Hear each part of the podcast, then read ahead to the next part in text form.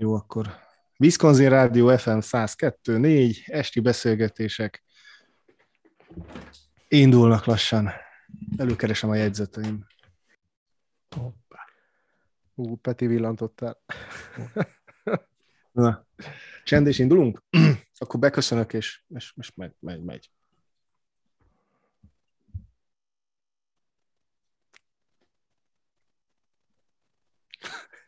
Nagyon fura, bocs. Csak egy, hogy most ugye, ugye, ugye meg lesz, csak hogy, hogy most vissza kell térni ebbe az online dologba, aztán... Lassan bútol a Rinárkeből. Igen. A következő ja, az nem az, az megvan. Lesz, ugye? Nem tudom, én, én, én, ah, mindegy. Szóval,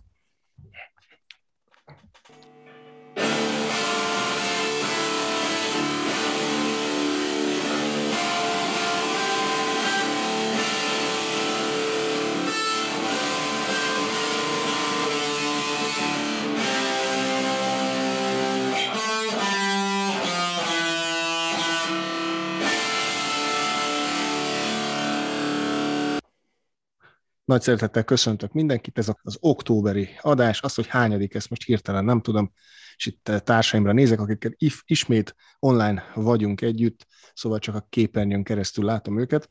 Mindegy is, hogy hányadik, október hónap. 13. 13. és aki ezt a 13-ast ilyen szépen mondta, az egyik állandó beszélgetőtársam, Szakács Gergely, Szaki, szia! Sziasztok, hello! És természetesen hello. itt van Farkas Gergely is. Szia, Sziasztok! Hello! Ismét hárman, ismét egy téma. Én hoztam most a témát, mindjárt el is mondom majd egy kicsit később, hogy mi a témánk, hiszen ki kell, hogy derüljön. Akinek ez nem titok, tehát a mai látó podcaster az Szaki, és aki nem tud semmit, az Gergő. Mielőtt belevágnánk, azért azt szeretném mondani, hogy a karantén, nem karantén, ú, az egy másik podcast, akkor ez egy podcast ajánló, jó, hallgassátok a karantén podcastot, mi a kerengő vagyunk, Karantén podcast nagyon jó egyébként. Ezt nem fogom kivágni, ez így jó. Minket nem lehet elhagyni, csak elárulni. Igen, igen. Hiszen mi a Kerengő vagyunk. Szóval a Kerengő podcastnak az új adása. Na, de megtaláljátok a Facebookon a Kerengő podcastot is. Érdemes bekövetni. Ott akár kérdéseket lehet feltenni, vagy lehet velünk vitatkozni, hogyha nagyon nem értetek egyet azzal, amit mondtunk, vagy megerősíteni, vagy hozzátenni a saját tapasztalataitokat. Van egy blogoldalunk is, kerengőpodcast.blog.hu. Érdemes ezeket a régebbi adások is megtalálhatók ott, de egyébként mindenhol ott vagyunk, ahol podcastokra lehet bukkanni, és így köszönjük azoknak, akik eddig is hallgattak minket és követtek minket. Megköszönjük, hogyha megosztjátok, hogyha ajánljátok. Nagyon jó az nekünk, hogyha hallgattok, de igazából nem azért csináljuk, hogy minél többen, de hogyha jó. Nem, azért sem, ne hallgasson senki, tehát ez olyan podcast, amit azért, kifejezetten azért sem, hogy senki meg ne hallgassa. Ne legyen, legyen egy antireklám, Sok órát és munkát fektetünk rá bele, hogy ne hallgasson. fel a netre, hogy ne hallgassanak senki, érted? Akkor nem, nem, nem, nem, ez a cél. Ez a kihívás benne, hogy ez a ne hallgasson senki. Kíváncsiak, hányan nem fognak hatást akarsz mi? Bátrak, bátrak vagyunk, azt hiszem. A keresztény podod, és senki nem fogja hallgatni. Figyeljetek, hát így. Nem, Három református aki, aki egy olyan podcastot csinál, amit ne hallgasson senki, de örülünk, hogyha valaki meghallgatja, de nem, hallgassátok csak, szerintük jó, remélem szerintem. Szerintem nem. Nem? Te nem szereted a podcastunkat, értem, értem, értem. Akkor miért vagy itt? Na, mindegy. De evezzünk komolyabb vizekre. Lenne egy nyitó kérdésem, nagyon rövid választ kérek. Mikor voltatok múzeumban utoljára? Hm? Szeptember elején.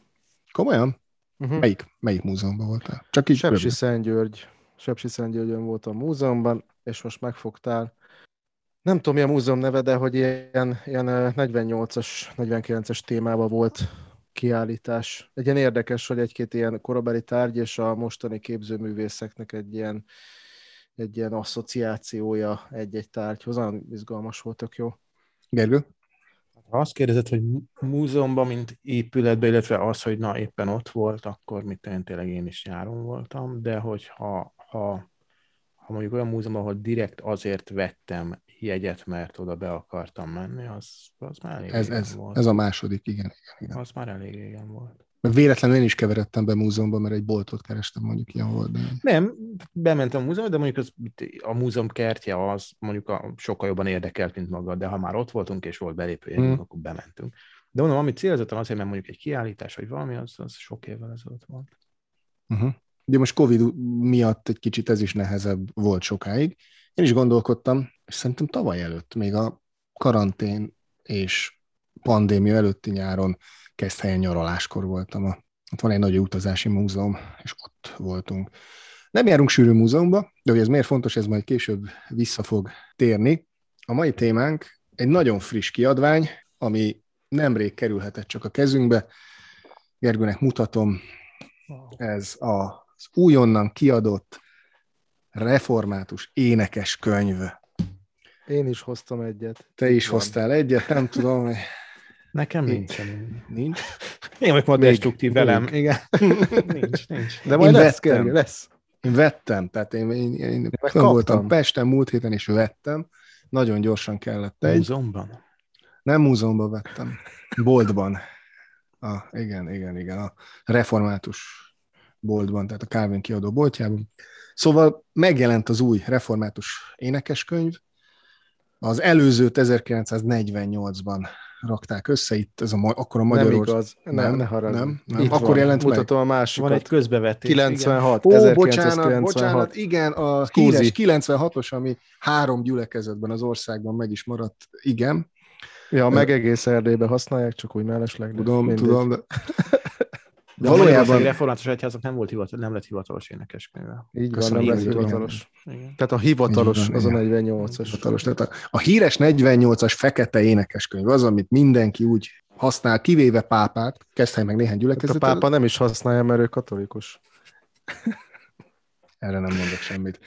Haladjunk tovább. Nincs itt semmi látnivaló. Igen. Szóval a 48-as énekeskönyv után a közbevettetés, a 90-es évek viharai nem számoljuk, akkor tíz év munka után megjelent egy új énekeskönyv, ami ráadásul nem is csak a Magyarországi Református Egyház számára készült, hanem ez egy nagyobb összefogás, Kárpát-medencei református egyházak együtt, a generális konvent erre a célra létrehozott bizottsága, tehát még egyszer mondom, tíz év alatt össze ezt az énekeskönyvet.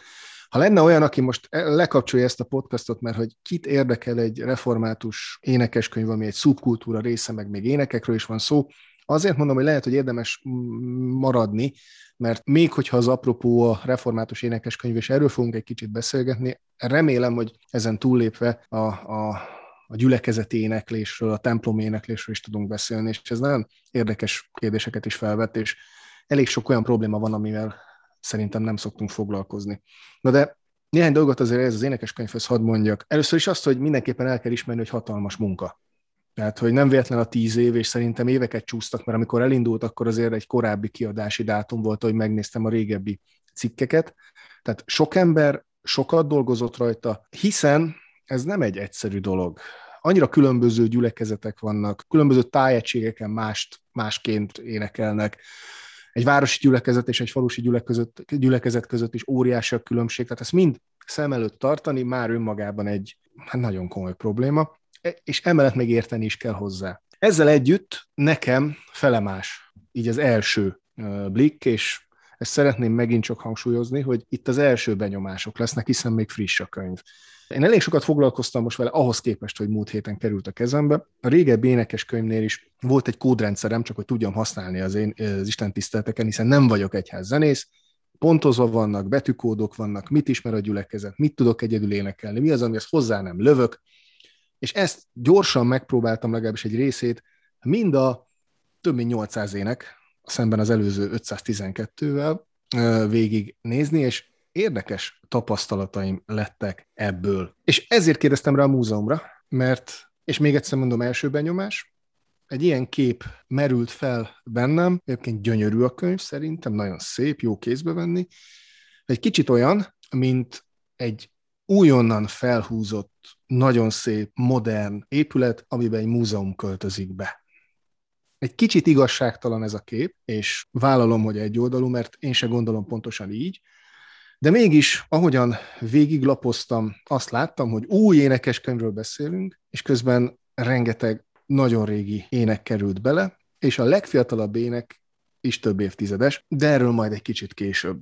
Még egy dolgot szeretnék hozzátenni, egyikünk se egyházzenész, viszont mindhárman lelkészek vagyunk, gyülekezetben is szolgálunk, és, és mi nem legalábbis a magam nevében én mondhatom, hogy nem egyházzenészként figyelem ezt, viszont lelkészként, gyülekezetben szolgáló emberként igenis nézem és vizsgálom, hogy mi van ebben az énekeskönyvben. Szóval vágjunk bele, és az első kérdésem mindjárt az, hogy mik az első benyomások, még csak röviden, jó? Először pozitív, pozitív dolgokat szedjünk össze. Első benyomások röviden. Gergő, Szaki. Mondjad, Gergő. Mivel én még valóban nem vettem a kezemben, tehát mint könyvként nem láttam, azt láttam, hogy a, hogy a református.hu oldalon időnként úgy jelentek meg ajánlók és bevezetés, és azt gondolom, hogy abban tényleg egyetértek, hogy nagyon sok munka van benne, és ez, ez hát ez egy mindenképpen pozitív dolog számomra, hogy azért ezt, akik készítették, azok egyfelől tényleg úgy, tehát ez a rossz, ez a széleskörű tájékozódás, vagy milyen hangzik, de azt gondolom, hogy tényleg mindent beletettek ebbe szívvel, lélekkel csinálták, és, és valóban valamiféle közösségi szándék jelenik meg ebben, vagy, vagy közösségi tudat. Úgyhogy, úgyhogy én, én bennem nem, tehát a, a pozitívum az az, hogy kíváncsi vagyok rám, hogy kézben megfogni, belelapozni, milyen lesz most, miközben meséltél róla, úgy és ez az én szégyenem, mert nyilván utána olvashattam volna meg, hogyha jobban figyelem ezt a folyamatot, akkor láthattam, hogy például mondjuk, ha van, van mondjuk olyan ének, ahol, ami szép ének, de mondjuk a szövegben történt-e változás, mert régies kifejezések vannak benne, vagy ma már nem értjük azokat a kifejezéseket. Tehát, hogy ez, ilyenek vannak-e. Szóval bennem a kíváncsiság van. Ha, és mennyire örülnék, hogyha ha mondjuk kijött volna a App Store-ban, vagy a Play áruházban a új református énekeskönyv alkalmazás, ahol akkor már egy telefonon is mondjuk meg tudnám nézni, vagy az interneten lenne egy oldal, mint hogy az új fordítású bibliának is ugye van oldala. Az még nincsen, viszont a református.hu-n fönn van online verzióban. Igen? Igen, igen, igen úgyhogy ott, ott belenézhetsz az énekekbe, csak ez így is az mondom. én szégyenem. Nem, ez nem a te szégyened, ez, ez, ez ott van. Ez, ez ettől eltekintve igen egy app, de ez, ez legyen a, majd a negatívumok rész, vagy nem tudom. Jó? Szaki? Az a pozitívumok. Igen. Ugye ez még egy nagyon friss kiadás, csak egy méretben jelent meg, de ez egy számomra egy elfogadható méret. A másik, hogy, hogy tetszik az, hogy nem fekete hanem egy ilyen sötétkék árnyalat, ami egy, van rajta egy Calvin csillag, az picit ilyen dombornyomot, meg a református énekeskönyv szintén az aranyjal, és akkor ilyen kék, sötétkék, ilyen, ilyen hát indomotívum, vagy ilyen ágak, levelek, bugyószerű valami, tehát kicsit ilyen élettel telibb, mint a sima fekete, és ez igaz a mind a 48-as mindenki számára, vagy szinte minden református számára ismert, és a kevésbé ismert és nem hivatalos 96-os énekes könyvhöz, hogy azok csak feketében érhetők el. Én tökörülnék, hogyha a kék mellett mondjuk ilyen vidám színekben is megjelenne, mondjuk van világos kék. Ilyen nagyon élénk világos kék már. Ha, na, majd meg fogom Tehát, nézni, mert a, amikor kijött a legújabb fordítású biblia, én szándékosan egy narancssárgát szereztem be belőle, mert annyira jól néz ki, hogy nem fekete. Tehát, hogy én örülök, hogyha nem csak az egy szín van. Persze elegáns szín a fekete, de komor is tud lenni. Szóval így jó kézbe venni, nagyon érdekes a tapintása, hogy ilyen szövetszerű nem egy sima felület. Ahogy belelapoztam meg, egy-két embernek kézbe adtam, hogy ne csak én nézzek bele, ha már úgyis erről fogom beszélni, és igényesnek tűnik nagyon. Tehát, hogy, hogy szép a kottája, szépek a, a betűszedések, átlátható, nincs bezsúfolva, mert mondjuk a, a 48-as az néha, néhány helyen kicsit olyan zsufinak tűnik, arányos, talán ezt, ez a szó az, ami a leg, leginkább ezt takarja. Meg utána olvasgattam a végében a kis tájékoztatónak, mert nekem ilyen furi volt, hogy hol az egyikének olyan, hogy fél meg negyed kották, a másikba pedig vannak nyolcadok, és hogy hogy meg mint, és tök jól leírják, hogy miért így, meg miért úgy, illetve szintén pozitívum a többihez képest az a vége, hogy a 48-asban nagyon kevés van. Mi atyánk, a hiszek egy, nem tudom, talán a HDBKT első kérdés felte, nem emlékszem arra pontosan, kicsit puskázok, és sok minden más nincsen így liturgiával, meg imádságokkal kapcsolatban. A 96-os nem hivatalos énekeskönyvben sokkal több minden van benne, van ilyen kis vázlatos liturgia, meg egy-két imádság, na ez meg még gazdagabb. Tehát ilyen szempontból egy csomó minden benne van, sőt ilyen extra plusz, ami tetszett, és mondjuk ezt tök jól neki próbálni. Egy külön passióének van beletéve. Tehát, hogy így a nagy héten, vagy a nagy hét előtti héten akár ezt így el lehet így énekelni, és tök-tök szépen megvan az egész. De mondom, egy csomó, csomó imádság, ünnepekre, hétköznapokra, ez is mind benne van. Akkor, ami szintén több, én ezeket gyerekkoromban is nagyon szerettem olvasgatni, nézegetni, hogy a honnan származik az ének, meg hogy ki írta, és ott csak nevek voltak, meg helyek. Itt meg bele van írva há, fél mondatba, vagy egy mondatba, vagy két mondatba, hogy kicsoda. Mit kell tudni. És persze nem kell lexikon legyen a végébe, tehát nem várom, hogy ennél több, de hogy itt tök jó, hogy megtudom, hogy az, aki a, nem tudom, x ének írta, az ki volt az az ember. Szóval nekem fontosak az ilyen, ilyen plusz információt, tehát jobban tudok akkor kötődni az, az énekhez, vagy az az ember, ez nem csak egy név az ének fölött, hogy nem tudom, ez egy Jakab. Tehát ezek nekem kifejezetten pozitívumok, a összehasonlítva, én nem is egyel, kettővel hasonlítottam össze ilyen szempontból. Szuper. Szóval ez tök uh-huh. jó. Tök jó. Meg az, hogy a végén van egy tök részletes magyarázat, hogy ezt miért így csináltuk meg. És ez sokat segít a használatban. Okay. Gergő, akarsz? Viszont igen, én közben tök kikerestem a, a honlapon, és a, a, tehát hogy így egyre lelkesebb vagyok a történettel kapcsolatban, mert itt valami, ez nagyon szuper, hogyha így belegondolok abba, hogy maga ez, ez a honlap, hogy ugye régen mennyit szenvedtem én magam is, hogyha kivetítőre éneket rá kellett tenni. Itt, itt van a ének szövege, dallama letölthető PDF-ben, azt hiszem, igen, PDF-ben letölthető. Ott van egy, egy, egy geek menüpont, ahol itt csomó mindent leírnak az énekes, teljesen világos, szerintem a felmerült kérdésekre tök jó válaszadnak. Ez nagyon, ez, ez, ez nagyon tetszik, na, ez nagyon jó, úgyhogy, úgyhogy ez pozitív. Jó, röviden én is elmondom, hozzáteszem a pozitívumokat. Csatlakozom abba, hogy nagyon szép.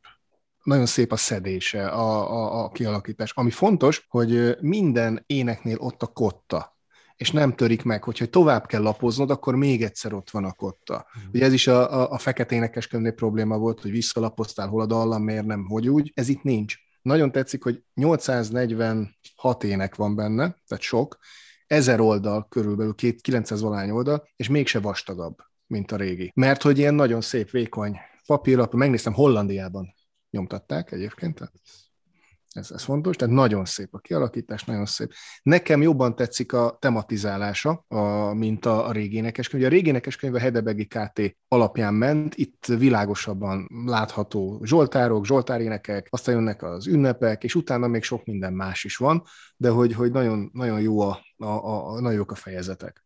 Nekem kellemes meglepetés volt, hogy nagyon sok olyan éneket találtam, ami, amit, amit tudunk énekelni és használni ezek után, és meg kéne tanulni.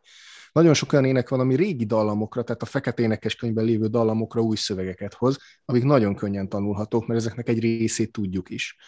És, és jó énekek is vannak benne. Tehát nagyon fontos szeretném azt mondani, hogy több olyan éneket is láttam, ilyen T betűt szoktam oda rakni, amit meg kéne tanulni a gyülekezetben, és most hirtelen elszámoltam itt a podcast előtt, hogy 93-hoz odaírtam, hogy T betű. Ezt magam is meglepődött ezen, hogy, hogy ilyen, ilyen sokhoz, hogy jó lenne. Igen, tehát hogy, hogy alapvetően ez, ez reményre ad okot, nagyon színes, nagyon gazdag. De beszéljünk arról is, ami viszont, ami, ami nem túl jó, vagy ami, ami, ami most első ránézésre nekem nekem negatív, és amit, amit én ezzel a múzeum hasonlattal próbáltam illusztrálni egy kicsit. Ugye egy múzeum egyébként nagyon fontos dolog, hiszen abba gyűjtjük össze egy nemzet, egy város, egy szakma, bárminek a kincseit, olyan dolgokat, amik, amik értékesek. Tehát ez önmagában nem is baj. Sőt, egy méltó hely, ahova az ember néha bemegy, megnézi, hogy ott van, értő emberek segítik a már távolságban lévő kulturális dolgokat értelmezni és a saját életünkkel összehozni, a probléma nekem ott van, hogy múzeumban ritkán járok, és szerintem, hogy nekem a gyülekezeti éneklés egyre inkább nem egy múzeumi tevékenység, és nem egy kincses kamrába való sétálás, hanem valami olyan, amit, amit könnyen, és a hitemhez kapcsolva nagyon egyszerűen tudok abszolválni, akár úgy is, hogy nem vagyok képzett zenész, régi zenész, egyházzenész. És csak egy példát hadd hozzak, nagyon tetszenek azok az énekek, mint, mint, mint műfaj, ami bibliai szövegeket zenésítenek meg. Mi atyánk, boldog mondások, vagy például az apostoli hitvallás. És képzeljétek el, hogy ebben az énekes könyvben több ilyen is van. Több, mint a feketében. A probléma ott van, hogy például ha a mi atyánkat nézzük, most így nem kerestem ki őket, de hogy régi énekek. És nincs új. Pedig vannak, lehetnek újak. Boldog mondásoknál ugyanez. Tehát nagyon sok olyan régi ének került bele, amit például a feketében nem volt, és ott ezt egy interjúban mondják is, és ez nagyon jogos érv, hogy 19. században, amikor racionalizmus belépett, meg a teológiai liberalizmus, akkor sok mindent kivágtak, és ezt egy kicsit a 48-as énekeskönyv is kezdte visszahozni, és most is a reformáció ének kincséből visszameríteni. Még egyszer mondom, ezzel nincsen probléma. Nekem a hiányz érzet ott van, hogy emellett lehetne egyszerűbb, és vagy maibb, és vagy egyébként használatban lévő, tehát nem kanonikus énekeskönyvének, de akár a református egyház berkein belül született énekeket, amik sokkal inkább közelítenek a mai emberek ízléséhez, szóhasználatához. És, és nagyon fontos, hogy mivel én nem vagyok egyházzenész, én nem is a dallamokat néztem, hiszen sok mindent nem is tudnék így összerakni. Engem a szövegek zavarnak. És ez az én személyes problémám, és hogy értsétek jól, én lelkészként a munkám egy nagy része arról szól, hogy embereknek azt próbálom elmondani, hogy az, ami a Bibliában van, az nem valami régi dolog, és az, ami az egyházban történik, az nem valami régi életidegen dolog, és az, ami itt történik, meg a Bibliában olvasható, meg amiről prédikálunk, meg amit tanítunk, az a hétköznapi életünkhez csatlakoztatható, és azt megáldó, átváltoztató, élettel telítő valami. És amikor kinyitunk egy énekeskönyvet, miután ennyit beszéltünk erről, és ezt próbáljuk, azt látjuk, hogy valami olyan szöveggel találkozunk, ami teljesen életidegen, és messze van kilométerekre attól a beszéd nyelvtől, és itt most nem szlengre gondolok, hanem akár szép beszélt nyelvről, ami, amit minden nap, és, és ez engem az eltávolít.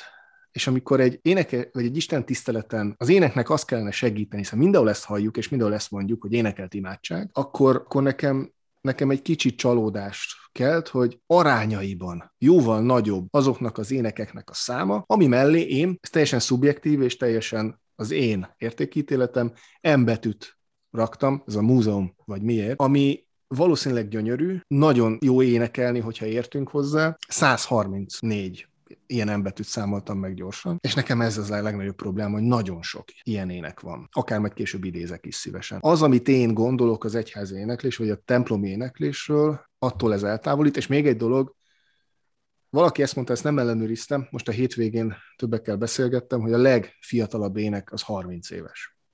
Nem tudom pontosan, ahogy átpörgettem az én 90-es évekbeli ifis énekeim, amiket szerettem egyébként, ennek ez nagyon jó, hogy benn vannak, azok közül került be sok. Szóval nekem ez, hirtelen. Akár ehhez is hozzá lehet szólni, de de ti mit, Lát, mit Látom, Gergő valamit keres, talán pont az énekes. Mondja nyugodtan, mondjad, mondjad. Mondom ezt úgy, hogy nem, tényleg nem volt a kezemben, most itt pörgetem, és csak címeket látok. De szóval lehet, hogy én én már így idős vagyok, vagy, vagy konzervatív, vagy fundamentalista. Én, én szeretem a, a, a mostani énekeskönyvet is, és azt gondolom, hogy ezt is szeretni fogom. Nekem ad egyfajta biztonságérzetet e, e, ezek a szövegek. Nyilván nem mind, ahogy te mindre gondoltál. De egyfelől, ha csak a szöveget értem, és nyilván erről beszéltünk már, hogy igen, ez, ez egyfajta terminus technikus, tehát ez, ez, ez egyfajta szakszöveg. Ezt az az ember, aki mondjuk hittanórákra járt, szocializálódott az egyházban, az az ember érti, neki ez otthont jelent. Valószínűleg nekem is ezért ez, ez, ez egyfajta otthonosságot jelent, egyfajta biztonságot ad. És amikor mondjuk csak olvasom, akkor tényleg gyönyörű imádságok vannak, és, és azért úgy tényleg úgy gyöngyszemek jönnek elő, és úgy, úgy elcsodálkozom sokszor, hogy, hogy, hogy sokszor milyen egyszerűen, de világosan, tisztán lehet megfogalmazni bibliai igazságokat, a, a, ami, amik ebben az énekeskönyvben is benne vannak. És persze értem, és nyilván vannak olyanok, amik, amik, amik idegenül hangoznak, de, de tényleg ez, e, e, ezt gondolom, hogy, és ez sok minden mással is, hogy, hogy vajon amikor, amikor belépünk a templomba, amikor ez az énekeskönyv a kezünkben van, akkor nem lehet, hogy azért ez egy kicsit más minőség is, és ott lehet, hogy más szavak hangoznak el. És, és az jutott eszembe, hogy egy héttel ezelőtt volt egy ilyen megbeszélésünk, ahol, ahol ilyen pályázatokról, beruházásokról beszéltünk. És ott voltak projektmenedzserek, meg, meg én, olyan szakemberek, akik ezekkel foglalkoznak. Ott is megvan az a szaknyelv, amit egyébként senki nem ért. És ott elbeszélgetnek magukkal, és, és érted, olyan szavaink vannak már, hogy nem igaz, és, és nem, én sem értettem, hogy ott sokszor miről van szó, mert egész egyszerűen annak a szakmának a nyelve, egy olyan terminus technikus használnak. És én értem én, a, amit a múzeumról mondasz, lehet, hogy ez is benne van, de én azt gondolom, hogy le, szerintem megvan ennek a helye. Vagy tőlem ez nem biztos, hogy idegen, vagy nem mindig idegen. És lehet, hogyha 40 éves koromban, vagy 35 éves koromban tértem volna be először egy református templomba, akkor nem érteném, hogy ez mi. És ez nyilván nagy feladat, és, és ez egy nagy kérdés, de mint ahogy beszéltük, hogy, hogy már korábban is, hogy nem szeretjük azt, hogy, hogy tehát az egyházra arra így automatikusan rá van húzva, hogy az egy ilyen régi, tehát hogy csodálkoznak, hogy így mai dolgok van, vannak az egyházban. Nem tudom, hogy lehet ezt valahogy kiegészíteni, mondod, hogy a legfiatalabb ének is 30 éves. Én nem, annyira nem vagyok már ebbe benne, nem tudom, hogy azóta születtek új énekek, vagy, vagy ha születtek, azok lehet, hogy nem az én ízlésem szerint valók. Tehát ez megint egy másik történet. Nem tudom, hogy ebbe hogy lenne okosnak lenni. Én minden esetre úgy alapvetően azért nincs, nincsen ezekkel, vagy nem minden, nincsen velük bajom, igen. Bocsánat, csak két gyors kiegészítés, mielőtt Szaki mondaná, de nekem nem a régi énekekkel van bajom, ezt már többször elhangzott ilyen beszélgetésekben, akár itt is, hogy én kifejezetten szeretem például mhm. Gregoriánt. Nekem a mhm. lelki dolgokhoz nagyon fontos. Igen. És pont ide kapcsolnék, hogy van egy csomó nagyon régi ének, akár latin himnusz, akár Gregorián, amit most fordítottak le erre az énekeskönyvre, uh-huh. és sokkal közelebb áll a beszélt nyelvhez, uh-huh. Bár nagyon régi ének, mint 1700-as évekből meghagyott magyar ének, ami, ami nekem például kifejezetten zavaró. Ez az egyik, és, és hogy én próbálok nem a saját referenciám alapján nézni erre az egészre, hát akkor valószínűleg lehet, hogy pozitívabb lennék én is, hiszen beleszocializálódtam, uh-huh. de én egy református lelkész vagyok, aki ebben élek, meg jövök valahonnan, és, és, és, és folyamatosan ott van a fejemben az, hogy, hogy itt fiatalok vannak, akiket be kellene integrálni, meg jönnek be emberek kívülről, tehát nekem egy később akarok erről egy kicsit meg bővebben, hogy missziós szempontot mennyire kell figyelembe véve, venni egy ilyen énekeskönyv összeállításánál. Ez vita. Na mindegy, csak ezt akartam hozzátenni, hogy, hogy jön, de egyébként elfogadom, amit mondasz. Szaki? Ja, bocs, bocs. Akkor mondjad, mondjad, Gergő. Nem annyi, csak hogy, hogy én azt gondolom, hogy ez, tehát ez már a be, valahogy a, ez már tényleg a idézőjelben a beavatottaknak, tehát hogy ez, ez nyilván nem mhm. evangelizációs célra fogják osztogatni ilyen izé, hanem, hanem a gyülekezeti használatra való. És ahogy a gyülekezetbe bevezetjük az embereket nyilván, és hogy megismert mhm. tetjük őket a Szentírással, úgy ismerik meg mondjuk ezt a református énekeskönyvet, és a maga szépségével, meg múzeum, néhol múzeum jellegével. Oké. Okay.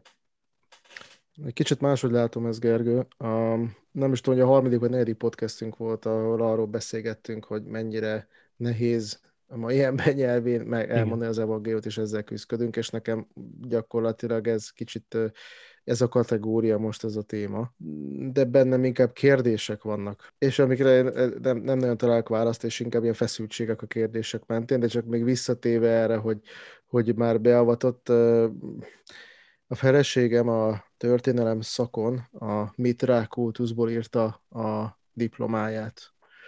És nagyon utána ment ennek az egész sztorinak, meg is lepődtem, hogy itt Magyarországon is van néhány római kori Mitra szentély, ami így megmaradt. És amikor beszélt nekem erről, hogy hogy is volt ez az egész, ez, a, ez egy misztériumvallás volt, és gyakorlatilag, hogyha nem jön a kereszténység, akkor lehet, hogy most lehet mindenki mitra hívő lenne, tehát ilyen, ilyen iszonyatosan népszerű volt a római birodalomban, csak hogy misztériumvallás volt, hogy ilyen beavatottak, és csak bizonyos szintig mehetsz és utána nem tudom mi, és hogy a kereszténységből meg az volt, az is volt a zseniális, az evangélium, mert hogy ez így, így nem kellett beavatottnak lenni ahhoz, hogy tudjad azt, hogy mit jelent az evangélium, és hogy így elmondták neked. Sőt, az a lényeg, hogy minél több embernek mondják el.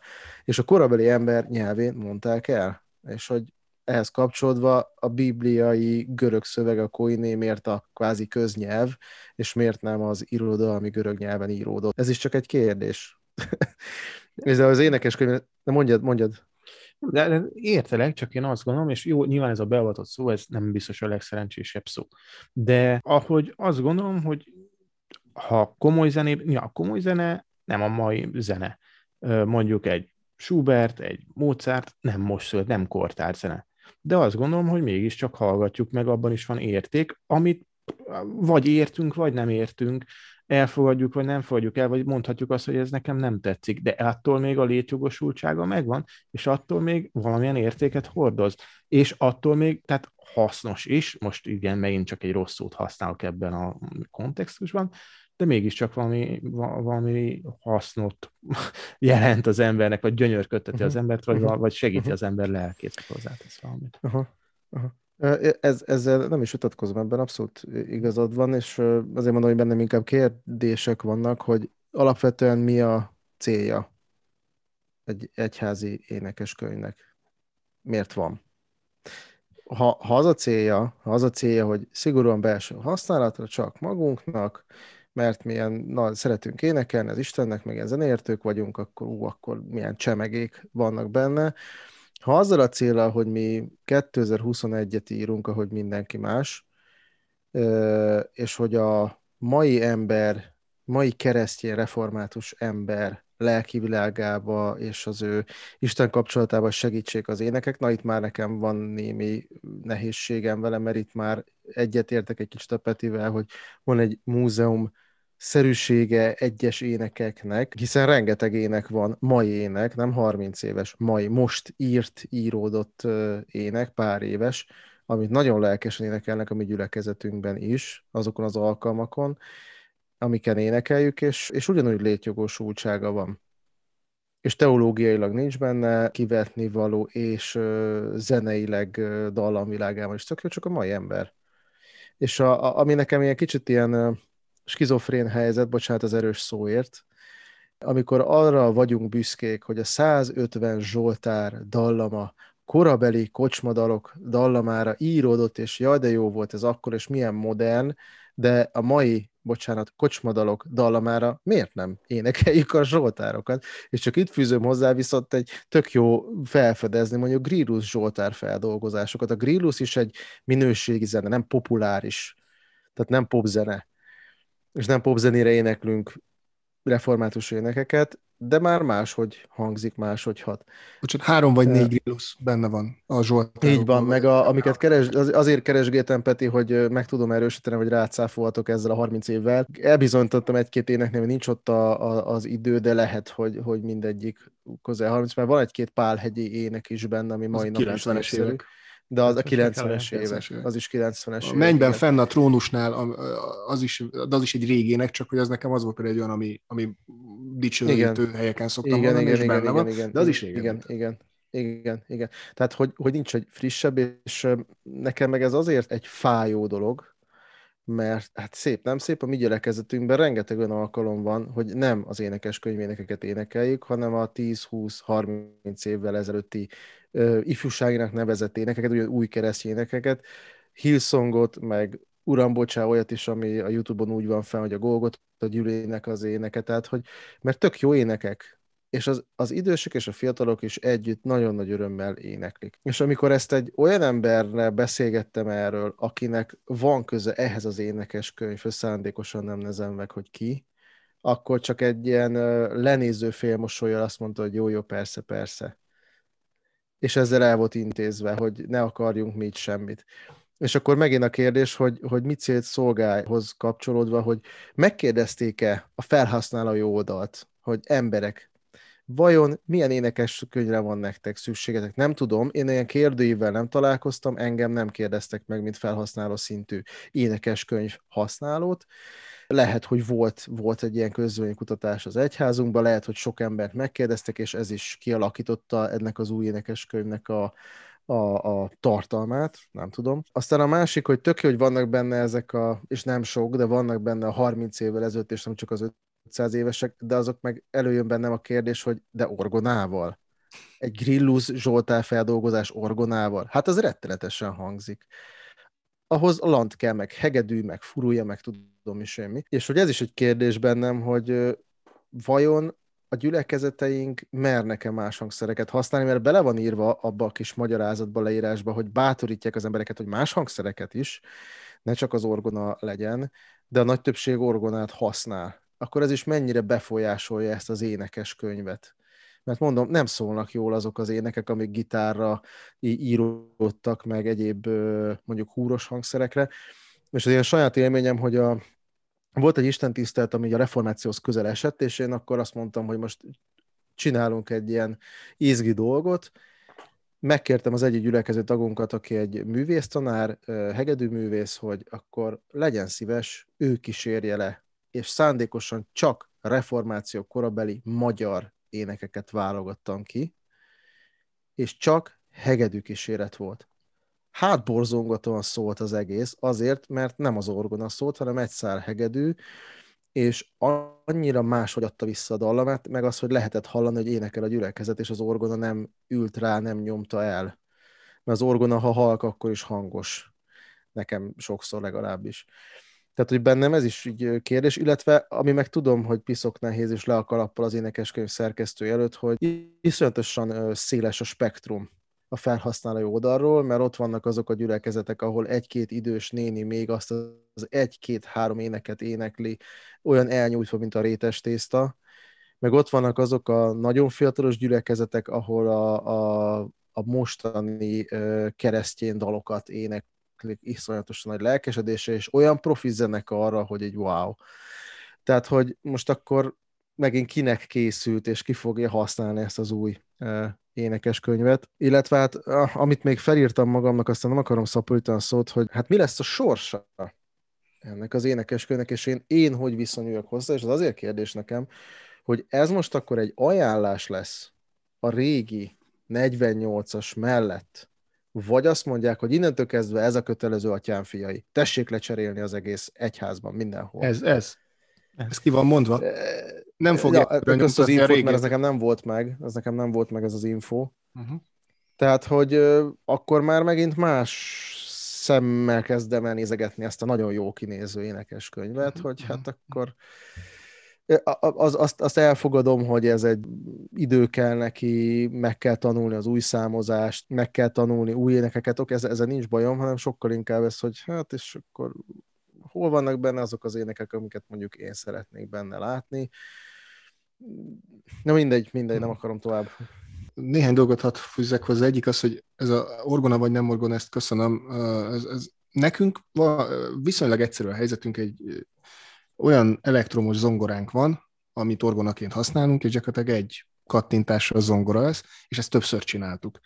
Amikor bevittem olyan éneket, ami, ami nem énekes könyvi, vagy volt, hogy jobb, jobbat tett a hangulatnak, hogy zongora legyen és nem ének. Például gyorsabbak lesznek az énekek, például ez is egy nagyon érdekes dolog, meg hogy, hogy hangulatilag jobb volt. Amelyet én szeretem az orgonát, tehát én nem vagyok orgonálás. Viszont, amit ide még hozzáfűznék, itt, itt ez két dolog, és csatlakozok hozzá, Szaki, én azt érzem, és akkor vagy, bocsánat, inkább akkor én is kérdésekként teszem fel. Néha olyan úgy tűnik, hogy nálunk az egyház zene az egyik legdogmatikusabb része az egész református egyháznak, és ami még rosszabb, hogy mintha ilyen elitista dolog lenne. És többször hallok ilyet, hogy hát igen, a mai zenei kultúra szörnyű, föl se ér idáig, egyébként is ugye mik, tehát kórusművek, hát az az igazi, meg a, a, a pár száz éve még a kocsmadalok is jobbak voltak szaki egyébként, tehát azokra még lehetett Zsoltárt írni, ma már nem lehet, és egyébként is, bocsánat, nem, nem, nem és igen, ehhez kell alapműveltség, sőt, több kell, mint alapműveltség, de tessenek megtanulni rendesen zenét tanulni a, a, az emberek, és akkor el tudják majd énekelni a 16 17 századi énekeket is, amit tényleg nehezebbek, meg kórus, kórus, kórus. És ezzel szemben mi van? Megint csak mm, erről beszélgettünk páran a, a hétvégén, hogy, hogy egyre kevesebb kórus van a református egyházban, egy csomó kis gyülekezetben már kórus se tudsz összerakni, nagyvárosokban lehet, hogy van, vagy itt-ott van, tehát hogy, hogy már az is kevesebb. Aki hittanozik, vagy akinek van gyerek a, gyerek a közelében, az látja azt, hogy, hogy a zeneoktatás az hol van egyébként. Általánosan. Azért mondom, hogy elitista, mert mindig lesznek olyanok, akiket beíratnak zongorára, aki szívesen eljár kórusba, aki meghallgatja a klasszikus műveket, vagy a komoly zenét. De egyre nagyobb az aránya azoknak az embereknek, akik, akik nem énekelnek egyáltalán és, és, és ezzel szembe kell nézni. A másik pedig, hogy egyébként meg van, igenis van, még ha még én se szeretem, én nem vagyok ilyen dicsizős, meg egyebek ember, ezt mindenki tudja rólam, ettől eltekintve, mivel nem én vagyok a referencia, az egyházunkban régóta jelen van egy underground, sokszor illegál, néhány helyen illegálisnak nevezett, máshol teljesen szabadon működő, alternatív zenei élet, ami azért van, hogy, hogy a lelkünk, bennünk lévő lelki folyamatokat el tudjuk könnyen mondani az Úristennek, és ezek olyan szövegű és olyan dallamú énekek. Ebben minden van, régi ifis énekektől elkezdve, halleluják, amiben egyébként sok került az új énekeskönyvbe. És épp ezért nagyon erős párhuzamosságok vannak, meg pluszba kiadott énekeskönyvek, meg ott gyülekezetbe összehegeztett kis füzetecskék, amik ott voltak a fekete énekeskönyv mellett, meg két istentisztelet, a délelőtti a fekete énekeskönyv, klasszikus, este meg gitáros és más, és csak annyit mondok, hogy nagyon sokan vannak úgy, hogy a klasszikus református istentisztelet, és most nem csak nagyon fiatalokról beszélek, de kicsit ilyen missziósabb helyzetből, igen, elmegyünk, van ének, ami tetszik, és tök jó énekelni, de egyébként az ige hirdetésért megyek, viszont egy ilyen lazább, gitárosabb Isten tiszteleten találok olyan éneket, ami jobban ki tudja fejezni, jobban ki tudom fejezni a saját lelkiállapotomat. Egyre több embernél ez a valóság. És én attól félek, hogy ez az énekeskönyv, mivel nem mert előrelépni bátrabban, és megjelenik ez a talán elitista szemlélet, hogy tessék megtanulni rendesen zenélni, egyre nagyobb lesz a, ez, a, ez az olló, egyre szélesebbre nyílik, és egyre több összehegeztett, pluszba beiktatott füzet lesz, és a másik pedig, már a fekete énekes könyvnek érdemes lenne megnézni, hogy hány százalékát énekeltük. Én kíváncsi vagyok, hogy 10-20 év múlva hány éneket fogunk énekelni, ahogy megy az idő ebből a 840-ből. És nekem nem lenne bajom ezzel, hogyha ha igen, lennének önök, akik ezt előadják, meg biztos van olyan gyülekezet, ahova zene művészetit végzett emberek, meg népzenészek vannak a gyülekezeti tagok között. És úgy mondom ezt, hogy sok szempontból hozzám is közelebb állnak ezek a, a, az énekek, de, de mégis a valóságot látni kell. És még egy dolog, és aztán abba hagyom, nagyon sok és egyre több gyülekezetben amúgy se lesz énekeskönyv, mert jönnek a monitorok, meg a kivetítők, oda meg azt teszek be, amit akarok. Mindegy. És még itt lenne egy-két dolog, de én most itt abba hagyom, majd meg hát, ha előjön. A, az egyik, én azt látom, hogy a, az, hogy Magyarországon jelenleg az ének kultúra és a zenekultúra finoman szóval békafenek alatt van, ez nem az énekeskönyvünknek a hibája ez inkább egy teljesen más probléma, és egyébként ehhez kapcsolódik az, hogy miért van az, hogy egyre, tehát a gyülekezeteinkben nem az van, hogy szinten tartunk, vagy még több éneket tanulunk, mert tudom, hogy vannak, akik törekednek erre lelkészek, kántorok, nem az a nagy többség az, hogy kevésbé tanul újakat, vagy csak azt a standardet énekli újra és újra. Lehetne erről sokat beszélni, ráadásul úgy, hogy erre is büszkék vagyunk, hogy Kodály országa, csak nem nagyon éneklünk és az én gyerekeim is azért énekelnek, mert járnak zeneiskolába és szófézsóra, de csak a simán iskolai énekórát, akkor itt nem nagyon énekelgetni, meg az, hogy a feleségem nagyon jól énekel, és énekel velük. Tehát, hogy én sem merek énekelni, mert hogy az én hangom nem olyan jó, és szégyenkezem emiatt egy kicsit, vagy, vagy, vagy nem szeretek így énekelni. De az meg, az meg, az, az meg nagyon fontos nekem is, amit mondtál, Peti, hogy hát a, a mai ember nyelvén, a mai ember uh, ugyanolyan érzése, mert ugyanazok az, az embereknek az érzései, meg az Istennel kapcsolatuk hasonló volt, mint 500 éve, meg 2000 éve, de mégse csak régi énekeket éneklünk, és ez a nagyon érdekes, ez a szerintem semmi baj nincs, hogy vannak gyülekezetek, ahol van saját énekgyűjtemény nálunk, és van egy ilyen kvázi belső használatra, a nagyobb kérdés inkább az, és ugye ez már egy picit komolyabb vizekre evezünk, hogy mit lehet és mit nem lehet hivatalosan használni az Isten tiszteleteken, mert gyakorlatilag mi is szembe megyünk ezzel, és aki ezt most hallja, nyugodtan feljelenthet minket az egyházi bíróságon, mert mi az 96-ban kiadott énekeskönyvet használjuk, és nem a 48-as, és hivatalosan ezt nem használhatnánk az Isten tiszteleteinken azon kívül bármit, bármennyit. Tehát, hogy, hogy, hogy olyan énekeket éneklünk, amit akarunk táborban, hittanórán, bibliórán, stb., de ez az Isten tiszteletekről szól, ez az énekes könyv elsősorban. És bennem ez, ez egy nagyobb kérdés, hogy, hogy hát én szeretnék nem csak ebből, akkor azt mennyire engedhetem meg, vagy nem. Azzal együtt zárójelbe teszem hozzá, hogy rengeteg gyülekezetben az van, hogy a kutya nem törődik vele, hogy most a tiszteltes úr, vagy a kántor úr, vagy valaki hozott egy olyan éneket, ami nincs benne az énekeskönyvben, és külön lapon megkapjuk, és azt énekeljük el, senkit nem zavar. Érdekes bennem, ahogy mondtátok valahogy, az van, hogy én, én nekem tetszik ez a sokszínűség. Szóval egyfelől az, hogy szerintem, vagy én nem tudom, nekem biztos nem az lett volna a szándékom, vagy lehet, de akkor az egy ilyen hű ember lennék, hogy na most csak ez az egy énekeskönyv legyen, és soha senki semmilyen más ne használjon mellé.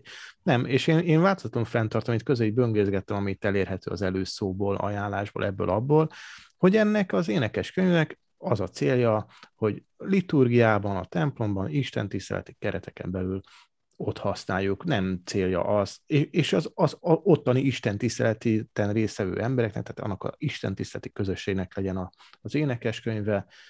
Egy ifjúsági órán, egy biblia órán én azt gondolom, hogy nincs abban tiltás, lehet mást használni.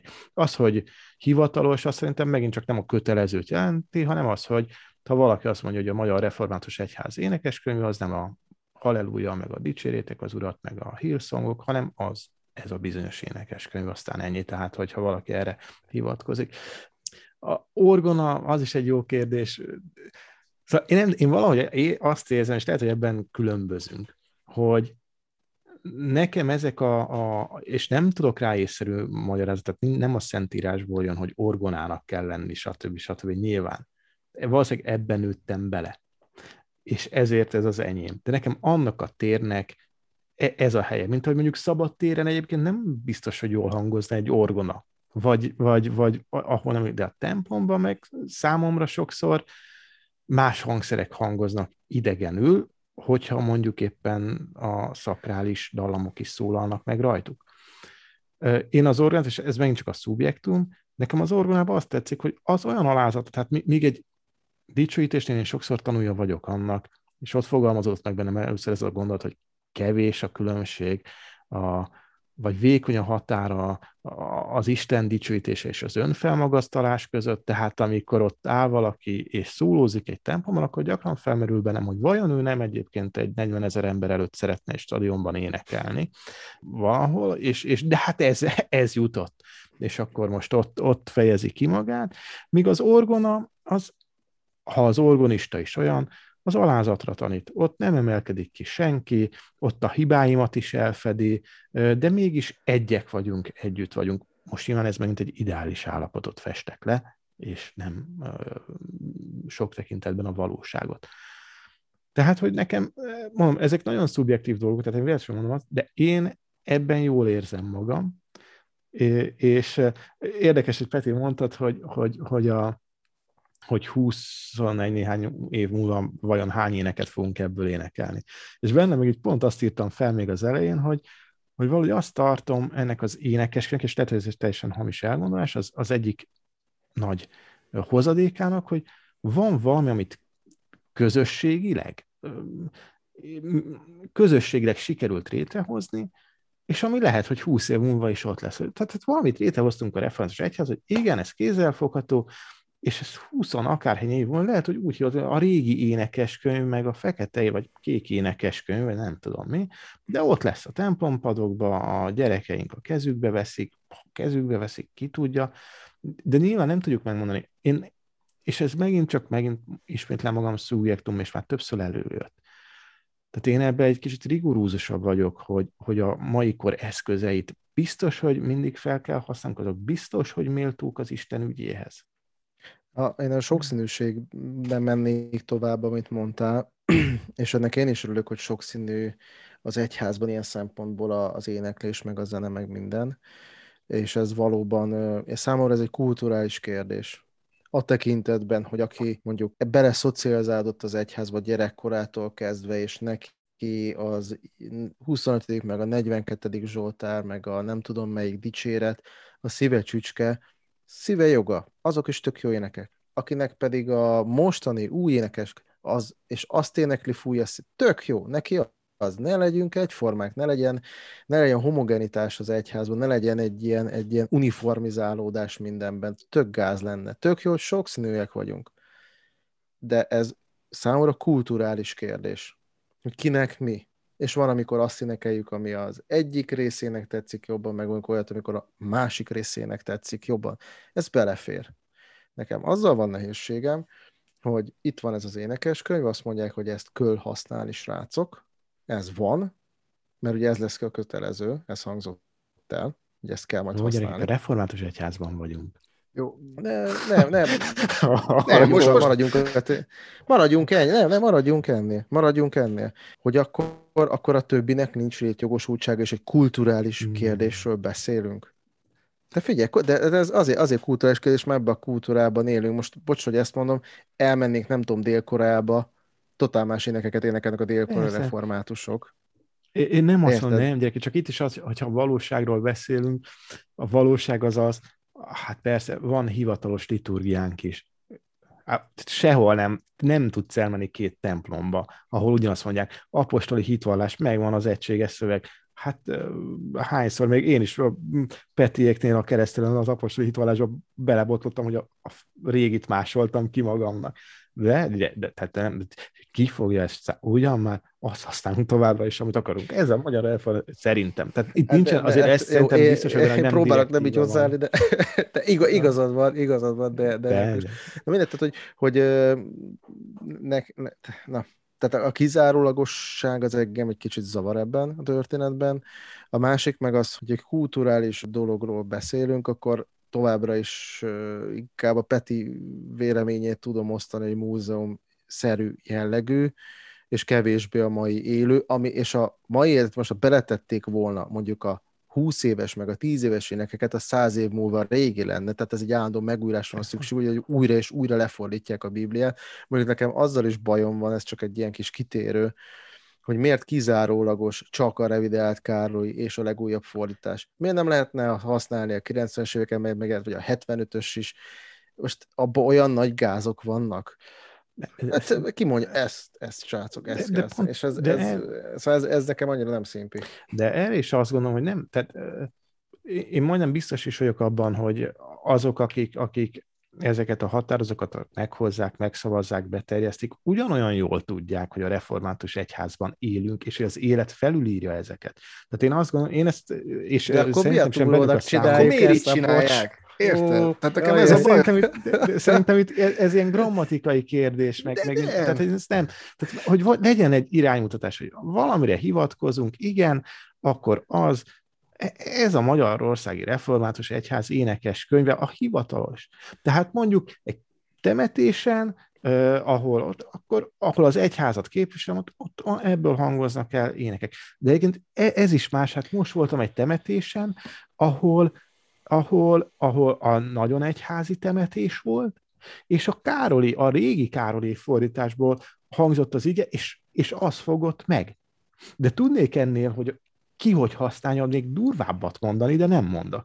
De, de az is pozitív, és senki nem, és mindenki elfogadja, tehát senki nem mondja azt, hogy izé. Tehát, hogy, tehát ezt a valóságot, ez a sokszínűség, szóval én nem, én, tehát én ezt nem, lehet, hogy én vagyok rendesen, nem, nem, nem veszem ezt ilyen értelemben komolyan. Tehát, hogy ez nem, de szerintem Én igen, én igen, és bocsánat, ez az énekeskönyv sokszínű. Nagyon, sokkal inkább, mint Mhm. bár, mint a 48-as, vagy valamelyik. Mhm. Nekem, ezt mondtam már korábban, az arányokkal van a baj. És itt jövök abba vissza, hogy, hogy, hogy szerintem az énekeskönyvnek le kéne képezni a mai magyar református hívő embereket. Nem a, a népegyházat, és nem a hívő embereket. De ez nem azt képezi le, hanem hogy milyennek szeretné egy réteg látni, hogy milyennek kéne lenni a református egyház zenei kultúrájának, és így tovább, és így tovább. És meg, bocsánat, még egy dolog, én nem a Hillsongot hiányolom benne, nem. Én, én azokat az embereket hiányolom, akik a református egyház berkein belül egyébként nagyon komoly zenei műhelyeket működtetnek, csak éppen gitáron és más műfajokban, és évek óta gyártják a, az énekeket, és a csillagponton hivatalos, meg pályázatok, meg egyebek, és nem a két évvel ezelőtti, mert valóban le kell mérni, hogy évek múlva megmarad, de tényleg van egy ilyen átfutás, tehát nem a tavalyi kell. De hogy 10 éve, 15 éve is születtek már református egyházzenészek, csak éppen nem azok az egyházzenészek, akik a klasszikus oldalról jönnek, és használják az énekeiket, vagy lehet, hogy nem is használják, mert nem tudjuk, mert a, és jó lenne. Tehát érted, nekem ez hiányzik, és ez a sokszínűség, és miért nincs benne? Akkor itt, és akkor ott ö, csatlakozom hozzád, de azt gondolom, az énekeskönyv lehet egy ürügy erre, de nem feltétlenül az énekeskönyv az egyetlen ürügy, ami, ami és tényleg nem, mert nem általános, igen, van, amikor emberek azt gondolják, de akár milyen tekintetben egy házon belül, de egy házon kívül is, és a politikában is, hogy csak az az igazság, amit én mondok. És hogyha erre mondjuk azt, hogy hivatalos, ezzel egyetértek, ez, ez, ez, ez nem jó, ez nem, nem hiszem, hogy Krisztus, mert Krisztus az igazság. Nem én mondom meg, hogy mi az igazság, és nem kérhetem azt számon rajtatok. És, de mondom, ez minden területen így van. És igen, lehet ebbe egy elitista, lehet egy törvénykezés, stb. stb. Ha, ha erre gondoltok, ebben egyetértek. Abban én nem, nem ismerem annyira a, a, a, azokat, akik dolgoztak ezen azért, vagy nem ismerem, én nem voltam a közelében ennek a munkának semmilyen szinten, ahogy az elején elmondtam, szégyen szemre figyelemmel sem kísértem. De ahogy látom, ezt én nem érzem, vagy lehet, hogy ez az én valóságom, és akkor lehet, hogy ott véresen komolyan gondolják, hogy igen, már ez csak ez, de nem, nem hiszem, hogy ez a szándék lenne benne. Meg olyan, ez nyilván szeretnék, hogy ez legyen a leghangsúlyosabb, de ez nem egy kizárólagosságot jelent, vagy az én számomra biztos, hogy nem. Ahogy a pápai gyülekezetben sem már a, nem ilyen, mióta nem a 48-as használjuk, ahogy egy Isten tiszteleten mondjuk, hogy egy más fordítást használunk, mert éppen az igét jobban tudjuk az elmondani. Szerintem, de ez, ez, szerintem ez nem, tehát ez jó, hogy az énekeskönyv ürügyén előjött, de ez, ez már, ez, ez nekem egy hmm. más téma. Akkor erről még beszélünk. Másik adás. Igen. A, a, bocs, csak az arányokhoz visszatérve, amit mondtál, Peti, hogy ö, én megtaláltam ebben az új énekeskönyvben a, az első vagy a második református világtalálkozónak a kvázi himnuszát, ami, ami ilyen egy-két helyen szokott így előferdülni, fordulni, hogy az belekerült, de kvázi a csillagpont énekek nem, vagy ugye itt csak utalgattunk rá, de mondjuk így nyugodtan, hogy ott vannak a sófár konferenciák, táborok, így ahol van. A, az egyházunknak a fiatal gyűlnek össze, és most énekeket gyakorolnak, énekelnek, írnak, és ebben segítik az ottani tanárok a fiatalokat, hogy hogyan tudsz te magad jó Isten dicsőít énekedni. És akkor hogy elkezdtük egy nagyon izgalmas dologhoz, és azt tudom, hogy ez egy feszültség, csak erről nem nagyon szoktunk beszélni, ráadásul mi nem is értünk hozzá, nem vagyunk zenészek. Itt is két táborra szakadt a, a, a, az egyházunk, ha lehet így mondani. Vannak azok, akik azt mondják, hogy dicsőítés, és vannak, akik pedig azt mondják, hogy a dicsőítés az nem jó, az, az, az teológiailag sem állja meg a helyét, csak a régi énekek. és az emlék, hogy jó, de hát a régi énekek mellett, meg, meg hát minden lehetne dicsőíteni Isten bármilyen énekkel, hogyha most, bocs, csak zuhany alatt elkezdek Istennek énekelni, az miért nem dicsőítés? Hát simán az. Na szóval, és, és, és itt is érzek egy törés volt, és hogy ez, értem én, hogy tök profi egyházzenészek rakták össze, csak én nekem hiányzik belőle az, hogy, az, hogy a, a mai magyar ember, vagy magyar református ember úgy, úgy benne legyen mindegyik. A Marinén is benne legyen, meg a gitáros fiatal is benne legyen, arányosan. Arányok. Podcastnak is vannak arányai, úgyhogy itt most mi... Jaj, Egy technikai kiigazítás, bocsánat, lesz mobil applikáció, olvastam. Lesz na, ezt a, ez jó, hogy mondod, mert az viszont Fontos, nagyon kell. Kellene, nagyon a, kell. és még egy dolog, egy, az egyik fórumban merült fel, hogy még nincsen hozzá az orgonistáknak korák, korák, korák, és kb. két éve reméljük, hogy minél előbb.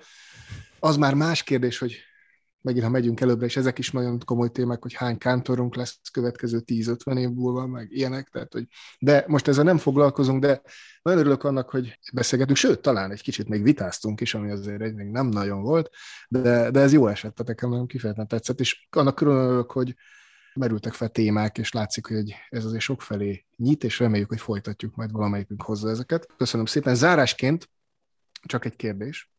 Ugye most nem csak 512 ének van, Szaki, ne nyis ki, amikor mondom, hanem 840, ezért van 666-os ének. Gondoljátok el, amikor majd a templomban ezt fogjátok mondani, és pedig énekeljük a 666. dicséret. És elmondom, ja, melyik? És akkor mi lesz? Örök élet reggele az a 666-os énekünk. Az új szerint. Úgyhogy Úriknek leám egy jó ének, örök élet reggele, fény a véghetetlen fényből, ez a 666-os ének. De ezt remélem... péntek 13-án kell énekelni. Ö, erre kíváncsi lennék, hogy ha, ha, ha valakit egyszer meg tudnánk szólaltatni azok közül, akik ebben dolgoztak, hogy vajon volt-e szempont, hogy na tényleg a 666 arra mit? De ez most, jaj, ne, ne Tegyünk. reagáljuk már. Engem érdekel. Nem, ezt poénból akartam. Én is örülnék beszélgetni. Meg én, én, én szívesen beszélgetnék önnek. Bocs, ez, ez, ez nekem ugyanaz, amikor ez november 7-ére akartunk szervezni egy alkalmat, és valaki kiakadta, hogy november 7-ére miért? Hát mert mi van? Mert hogy az a izé, tudom mi, izé, Hmm. kommunista, és ki nem Na, tolja ö, le, hát ez Itt most még bocsánat. 660. Itt most lezárjuk a podcastot. A Még egy kicsit 666-ra beszélgetünk gratulálok. tovább. Igen. Minden hallgatónknak megköszönjük, hogy eddig is kísérte ezt a mai adást. Hogyha ideig eljutott, akkor, akkor, akkor remélem, hogy a kezébe kerül az énekes könyv, és várjuk a, akár, akár a megerősítő, akár a, a, a velünk vitatkozó érveket is jó lenne, akár hozzáértő emberektől is, hogyha hozzáfűznétek. Én szeretném megköszönni, hogy, hogy itt voltatunk ö, velünk, és köszönöm Szakács Gergőnek, hogy itt volt és beszélgetett, mint aki tudta a témát. Köszi, és köszönöm Farkas Gergőnek is, hogy mint vak volt jelen, és én pedig Bella Péter voltam. Hát énekeljünk sokat templomban is azon kívül, abból baj nem lehet, aztán reméljük, hogy másnak is tetszeni fog. Sziasztok! Hello. Sziasztok!